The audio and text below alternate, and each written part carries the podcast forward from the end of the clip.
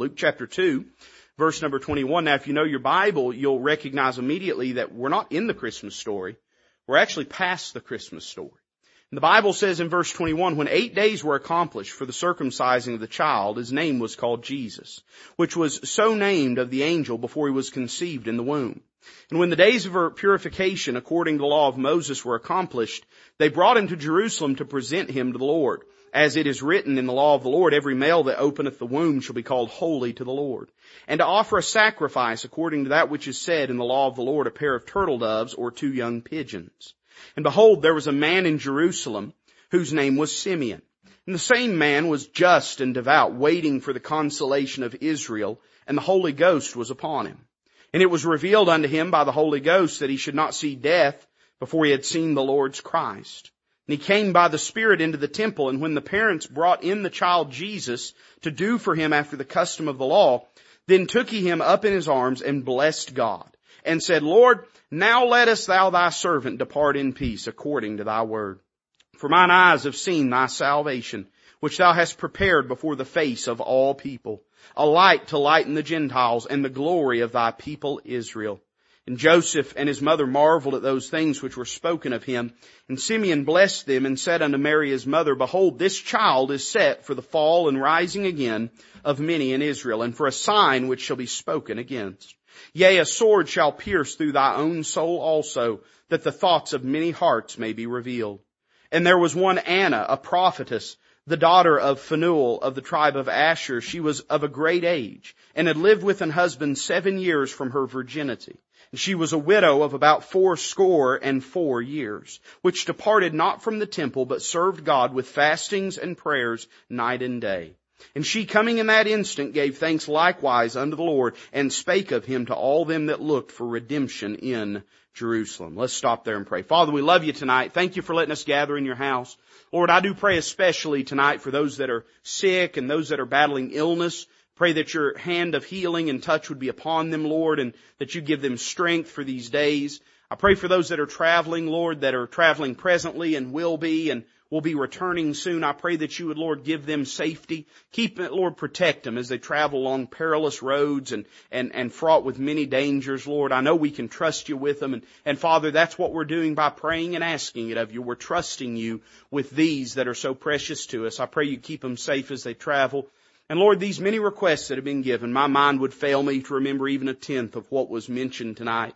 But Lord, I just pray that you would see to all of them according to thy will. There's not a thing that was mentioned this evening but what heaven took notice and that your divine mind made record of. And I pray, Lord, that you would attend to those things with your providence, with your power, with your wisdom.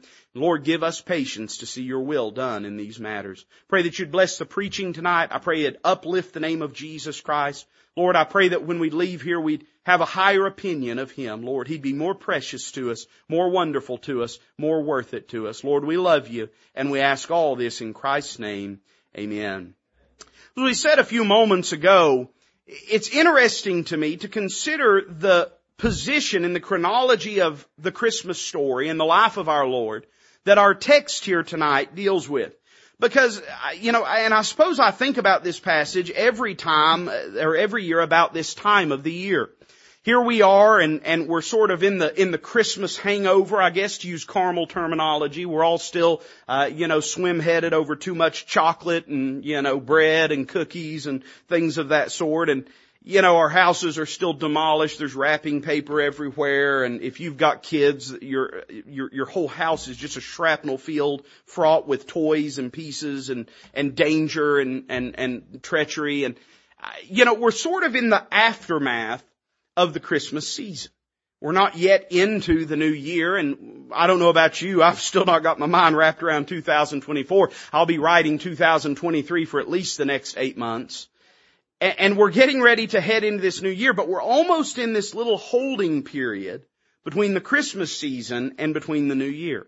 And it sort of reminds me of this little story given about our Lord eight days after His birth, before we really get into the meat of His earthly ministry, before we even move on into the single anecdote of His teenage years, there's just this little snippet, this little moment of narrative that is presented to us And I can't help but associate it with this time of the year and some truths that I learn when I read this passage of scripture about what my perspective should be at this moment in time. We could probably say it this way. This may be a little too cute for some of y'all's taste, but I want to preach to you on this thought tonight. After the tree is down. In other words, after Christmas is done, the stockings are empty, the tree is down, the the all the cookies are eaten, everything it's just a, a, a, a nothing but self-loathing and remorse. We're in that season now. And what does that imply and impute to us regarding our attitude towards the Lord and towards the things that we have had such a hyper intense focus on over the past three, four weeks? You see, when I read this passage of scripture, I find that though the sort of pageantry of his birth is past, there are still some realities that are holding true about him, not just at this moment, but eternity future, and still hold true today. You see, we think about the Christmas season and it's always a time when we talk about the Lord's person. We preach a lot about the incarnation. I love the doctrinal truth of the incarnation. One of the great tragedies of the Christmas season is that so much attention is given to pageantry and so little to His incarnation.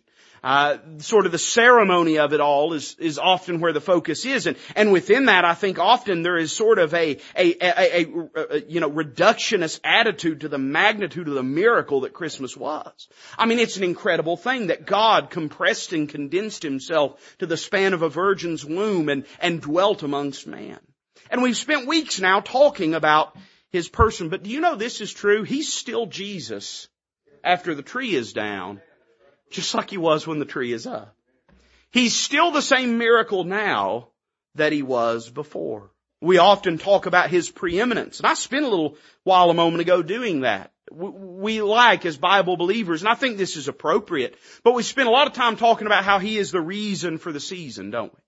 Uh, we spend a lot of time talking about, you know, how it's all about Him, and if you're missing Him, then you're missing everything. That He is the reason for this celebration, that He is the reason for this season. We talk about how worthy He is, how glorious He is, how amazing He is. But did you know that He's still worthy now, just like He was two weeks ago? We often talk about His purpose, why He came into the world. Thou shalt call His name Jesus, for He shall save His people from their sins. We even read it in our text tonight that this man was set for the, the falling and rising again of, of many in, in Israel, that he through his death, burial, and resurrection would be a stumbling block to some through unbelief, but would be salvation to others through faith. And we often talk about how he wasn't just born, he was born to die, and that in the shadow of the manger you'll find the cross, and that it's all about why he came. He came to save sinners. But you know, he still saves sinners even after the tree is down. We always talk about his praise. I, one of my favorite sort of characters or, or scenes in the Christmas story to preach about is the shepherds. I like the shepherds. Uh, for one thing, they actually were there at the birth. Amen. They were actually there at the birth. Not like two and a half years later, but we just throw them in anyway. So they, uh, I like to preach about the, the shepherds and, uh, I, I love to, to look at how Christ uh, came, his, his birth was announced to the humble, to the lowly.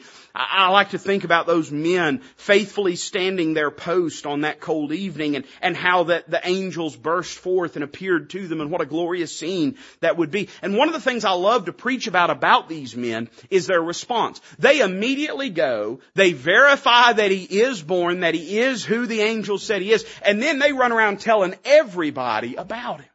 What a beautiful picture that is of what Bible Christianity should look like. I mean, listen, hey, come and see, come and see. Well, we've seen, and he's worth talking about.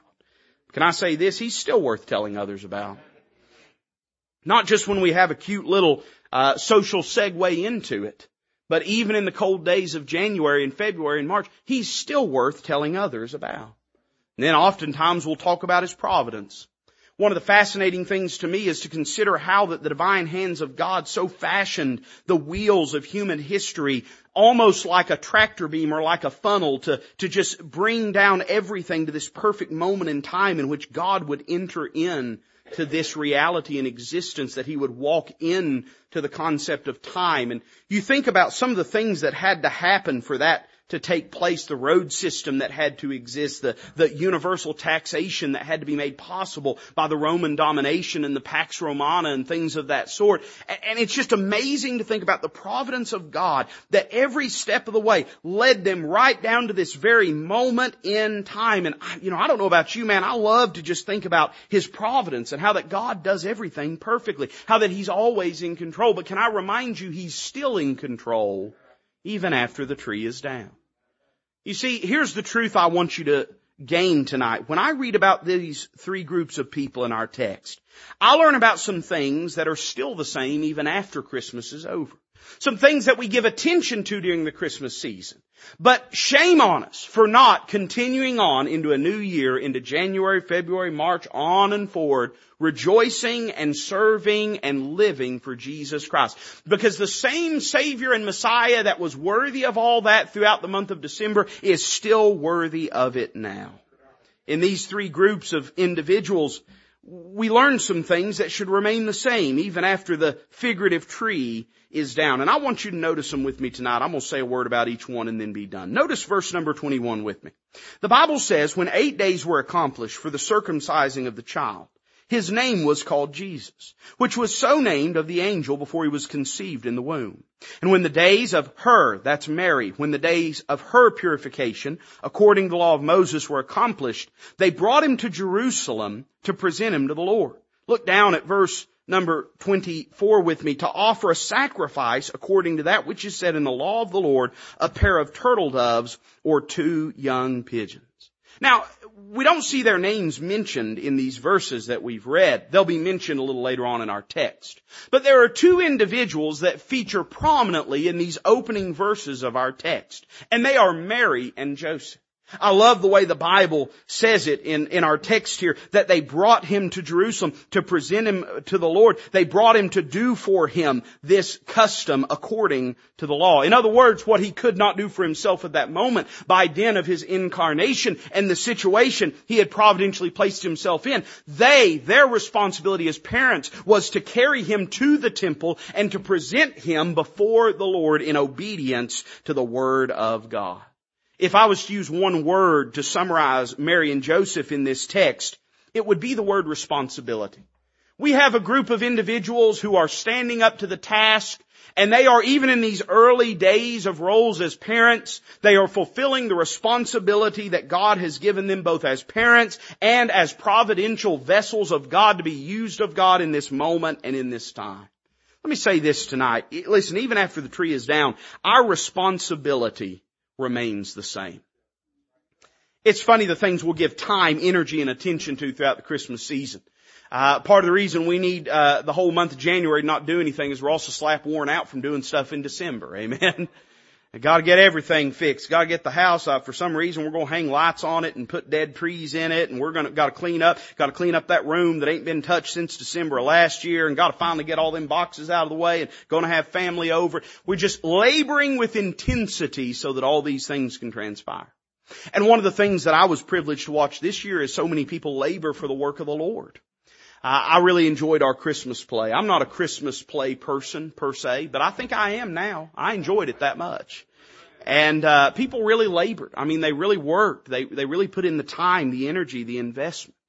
And it's funny how that even during the Christmas season, we will often labor so diligently to get people to come to church and to be in church with us because we feel as though the season provides a special opportunity to do so. Now I'm not criticizing any of those things. I'm just merely saying this. It's still our responsibility to give them our all, even in January, just like it was in December. I see three things that they do here, and it reminds me of my responsibility to the Lord, even in these post-Christmas days. Look at verse 21. The Bible says this, when eight days were accomplished for the circumcising the child, his name was called Jesus, which was so named of the child, of the angel before he was conceived in the womb. What does that mean? Well, it was not until they brought him and presented him before the Lord that he would have been, according to the law, officially named. Now, they had been given these instructions months earlier. But now they are carrying through on the responsibility that God has placed upon them to bring Him publicly before all and acknowledge Him as God incarnate, as the Messiah, as the Savior. I don't know how much Mary understood of everything uh, that was entailed in this, but I do know she understood that this was no ordinary child, but that this was God in the flesh. This was Emmanuel. That's what the angel had said when the name was given. And by them confessing His name as Jesus and naming the child Jesus, they were acknowledging God's Son. You know, we have a responsibility to be just as bold in our Christianity in January as we did in December. And, and I'm not trying to be too cynical about the, as we said a moment ago, the sort of social segues that are provided. I mean, I think any, any opportunity you have to give the gospel is a good opportunity to give the gospel. And I'm not trying to be cynical about it, but I'm just saying, listen, you don't have to be able to say Merry Christmas to witness to someone. You don't have to drape yourself in religious imagery and ornamentation to be able to have a segue to witness to someone. I'm, I'm conscious of the, of, of the opportunities that the Christmas season provides. But here's one of the things that I think is so troubling. I remember years ago when Starbucks started doing the, the happy holiday. I think they were one of the first ones that did it anyway. They started doing the happy holidays and, uh, half of America realized that they were once Christian and got totally scandalized by it. And it, all of a sudden there was a war on the notion of, of saying happy holidays versus saying Merry Christmas. And uh, you say, well, preacher, where do you fall on that? Well, if I had my druthers, we wouldn't be saying either. Amen. But the thing that I found ironic about that is so many Christians behaved as though if they couldn't say Merry Christmas, they couldn't talk about Christ. Can I remind you, you ought to be talking about Christ no matter what the season is. And again, I'm not trying to be cynical about the opportunities. I understand. I'm well aware. But you have a responsibility to be bold in your Christianity every other month of the year, just like you do in December. Oftentimes we're coming into the Christmas season, we're going to see loved ones that we don't see at any other time. And I understand the sort of urgency that that can sometimes endow upon us in feeling as though I have an opportunity to witness to someone that I don't get to see every day. I'm not scoffing at that. I'm not scorning that. I'm not being cynical about that. But you know, you don't have to wait till Christmas to witness to people. You don't have to wait till Christmas to be able to share the gospel with someone. They had acknowledged him as Emmanuel even before, and they're still acknowledging him now. I, I, would say our responsibility to acknowledge God's Son remains the same. Look at verse 22. The Bible says this, when the days of her purification according to the law of Moses were accomplished, they brought him to Jerusalem to present him to the Lord. Now, there is the name of location that is not mentioned in that text, but it is strongly implied in that text. Because if you know the Old Testament law, you know that it was not merely entering within the bounds of the city of Jerusalem that was important. Rather, what they were doing was bringing him to the temple itself. So they're bringing the Christ child to the temple to present him before the Lord and to apply the name that the angel had given and to offer a sacrifice of thanksgiving to God for this child. In other words, let's say it this way. They's going to church. Now I'm not going to lean too hard on this because I already told you I like y'all. It's all them folks laid out that I'm upset at. I like you all, so I ain't going to beat up on you. But I will say this, uh, we have every bit as much responsibility to be faithful to God in January and to His house in January as we do throughout the Christmas season. I think it's wonderful. I'm always for people to come into church, most people, and, and I, you know, I, I think it's great. I mean, I do. I enjoy it. You know, I like it. I come in, have a bunch of people and big crowds. All that's good. But can I tell you something? He's worthy of our faithfulness even now. When nobody's paying attention, when there's no special programs, when there's no special activities, when there's no special parties, when none of that is going on, he's still worthy of our faithfulness to his house. Hey, listen, they weren't just going to the temple when they were with child, they were going to the temple even afterwards. I would say that we still have responsibility to attend God's sanctuary. But then notice verse 24. Now why did they do this? What did they go to do? Well, the Bible says they went to offer a sacrifice according to that which is said in the law of the Lord, a pair of turtle doves or two young pigeons. So what were they doing in sacrificing to the Lord? Well, this was an activity of service.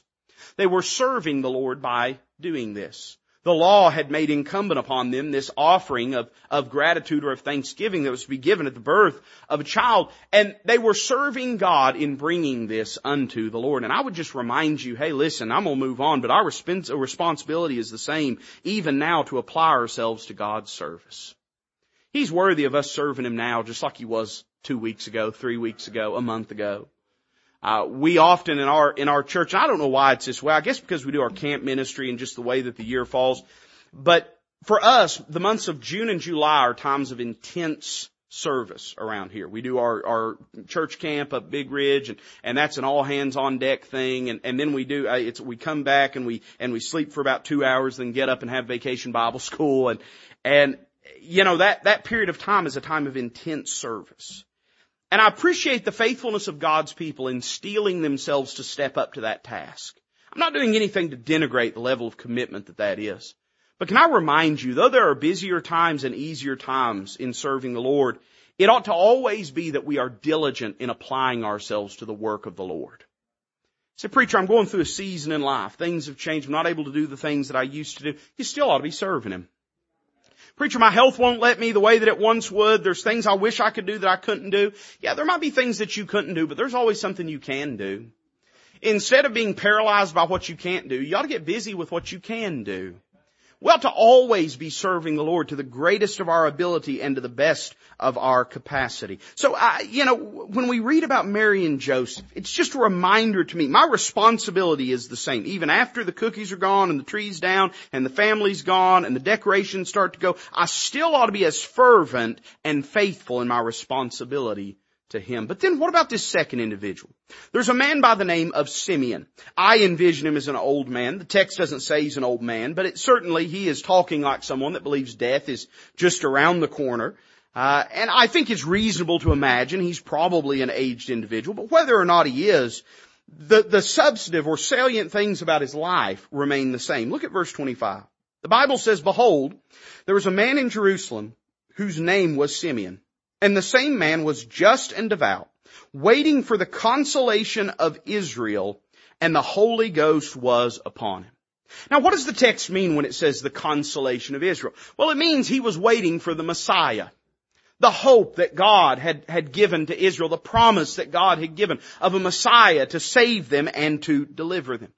I would love for it to be able to be said about my life, about the life of Toby Weber, that when you stripped every extraneous matter away, that was what was at the very heart and core of my being, is my desire to please the Lord and to see Him face to face one day. I love the fact that there's probably a lot of things you could say about this man Simeon. But the Holy Ghost distills it all down to say, here's a man that was waiting for the Messiah.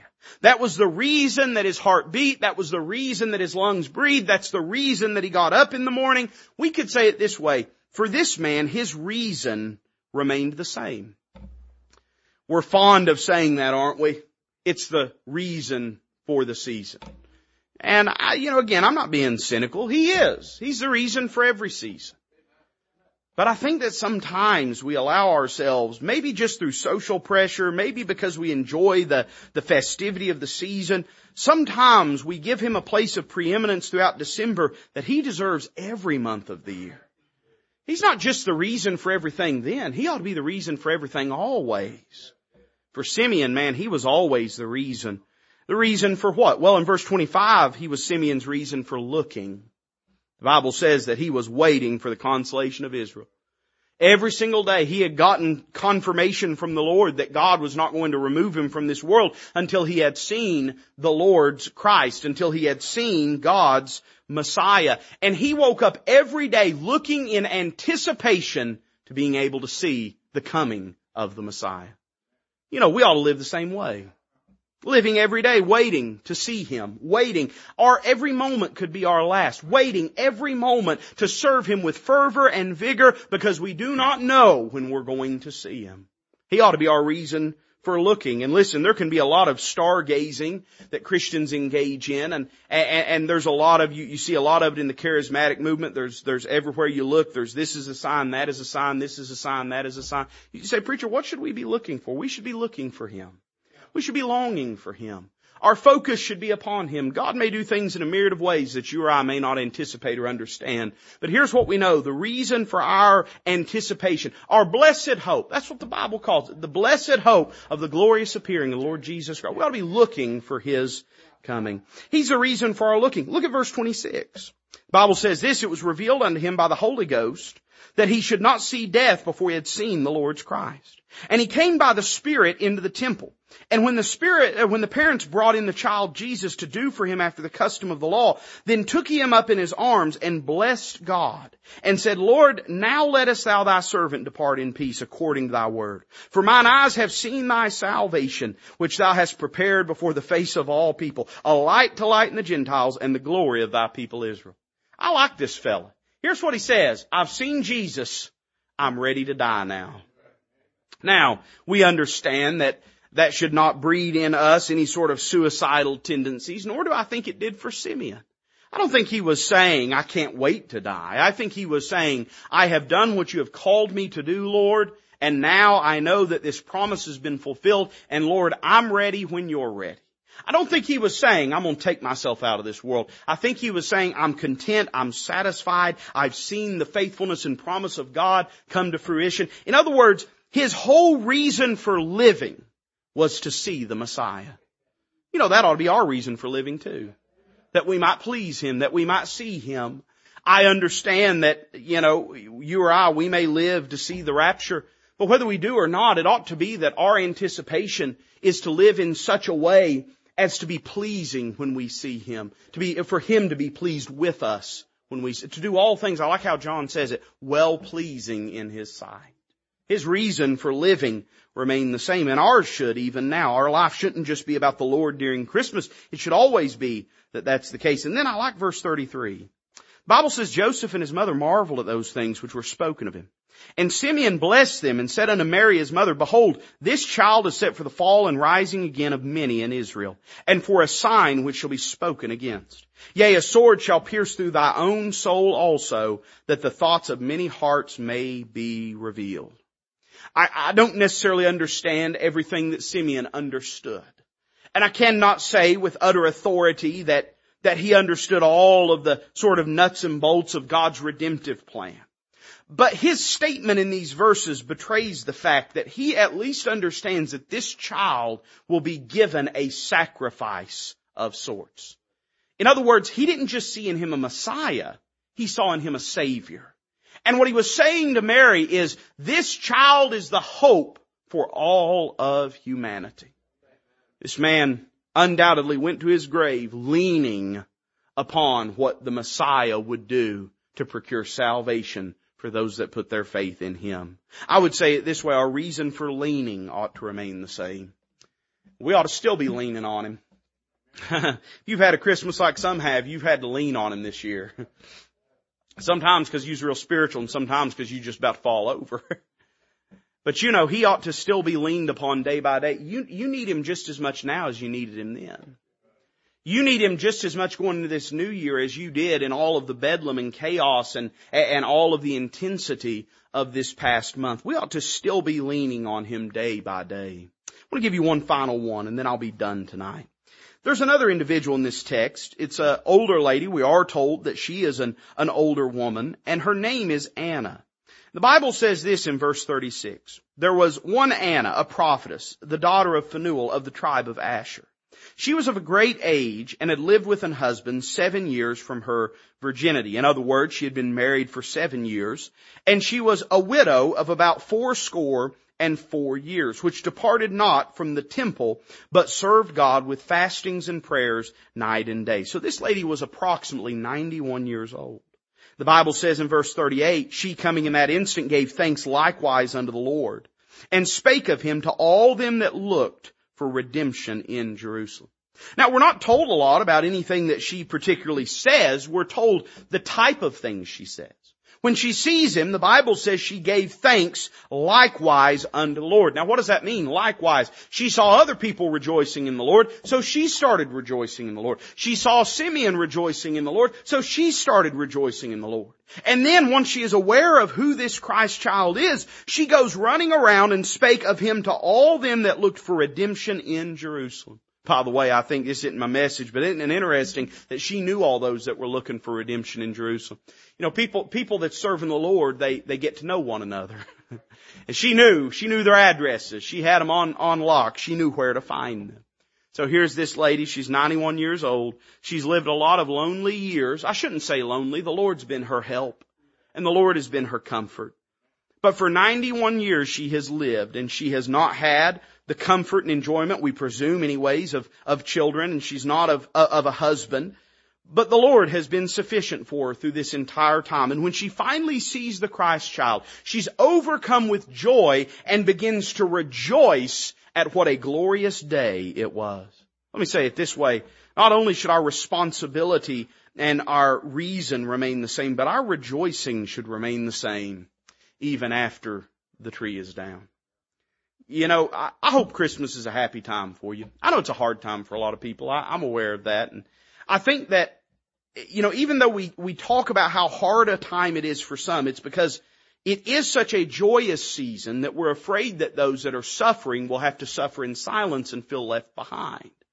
But the exception to the rule only proves the rule itself. Christmas is often a very happy time where we're rejoicing in what Christ has done, where we're praising the Lord for His goodness, for His blessing, for His faith. Let me tell you something. If you gave anybody anything other than coal in the middle of Bidenomics, you got something to praise God for. God did that. And oftentimes we spend this time just rejoicing in how wonderful and wondrous the Lord is. Wonder if January feels as dreary as it does because we quit praising Him. Wonder if that's part of the reason it seems so hard when we get into the new year. Maybe because we somehow consolidate all that praise and then lay back and rest on our laurels and we don't rejoice in them as much as we did during the previous month. I, this woman, she's still praising God even after the initial birth of the Lord. Notice three things about her. One, we see that her prayers were constant. The Bible says this, she served God with fastings and prayers night and day. She departed not from the temple. That's all she did, was she served the Lord day by day. She prayed day in and day out. She wasn't just praying in fits and spurts, but she was praying consistently day after day. I feel like we would get more done if, if we would, how do I say this? If we would pray less impressively but more consistently than we would if we took it in fits and spurts of, of supplicative fervor. Of saying, boy, I'm gonna get serious about God and I'm gonna pray. Hey, you know what would probably help you and I more is if we just finally carve out that time that we've been meaning to day by day and just, you say, but preacher, sometimes I'll pray and it ain't spectacular. Well, most of the time I preach and it ain't. Most of the time when you're around, you ain't. but if you'll go ahead and just pray and just consistently seek the Lord day by day, you'll see God do amazing things through your prayer life. She's praying and her prayers are constant. But then not only was her prayers constant, but her praise was instant. I like it. The Bible says verse 38, she coming in that instant gave thanks likewise unto the Lord. She didn't wait till an appropriate time. Because any time to praise the Lord is an appropriate time. She came in that instant. Well, why? Because He was there in that instant. I wonder how often we try to bank up our praise for the Lord and then altogether neglect it. I love the fact that we do things around here that give specific dedicated opportunities to praise Him. I, I love, we do the bonfire and, and have testimonies and we do our praise, prayer and pie and do testimonies and, and everything. But there ain't nothing wrong with praising Him just any old time. He's worthy of it just all the time.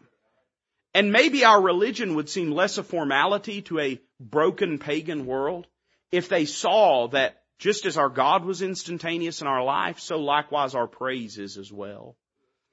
Her praise was instant, but then I like this, her proclamation was abundant. She spake of him to all them that looked for redemption in Jerusalem. She didn't just get a few. She went around to everybody who would listen and told them what had happened. She tried to find any audience that she could. Anybody she knew that was interested in this, she went and found them. I, listen, I, again, and I'm not trying to beat a dead horse here, but I, I, I understand the great, wonderful opportunities there are to witness in December, but you know, maybe we have those great opportunities because we're looking for them.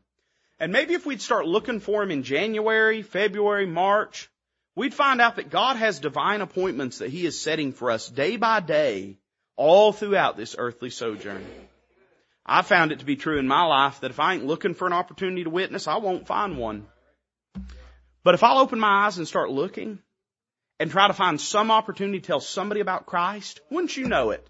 There's people everywhere.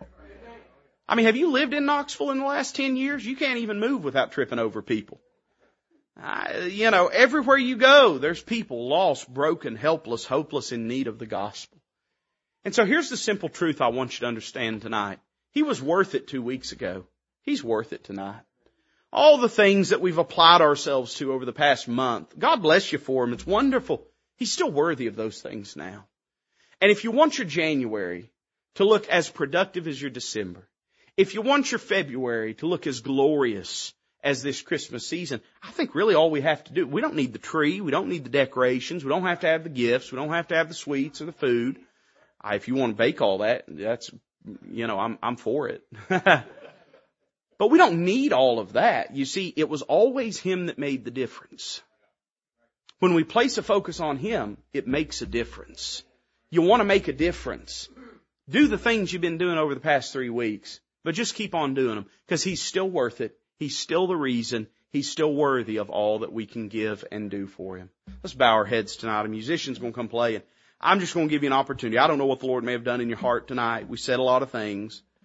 But if God dealt with you about some matter, here's what I think you ought to do. I think you ought to just meet Him in the altar. And I think you ought to just bow head and heart before Him. And whatever it is that He spoke to you about, you ought to just say, Lord, I want to do better about this. I need your help. I need your strength. I need your wisdom. And just let Him have His will and way in this time. Father, bless this invitation. May it magnify the Lord Jesus. We ask it in His name.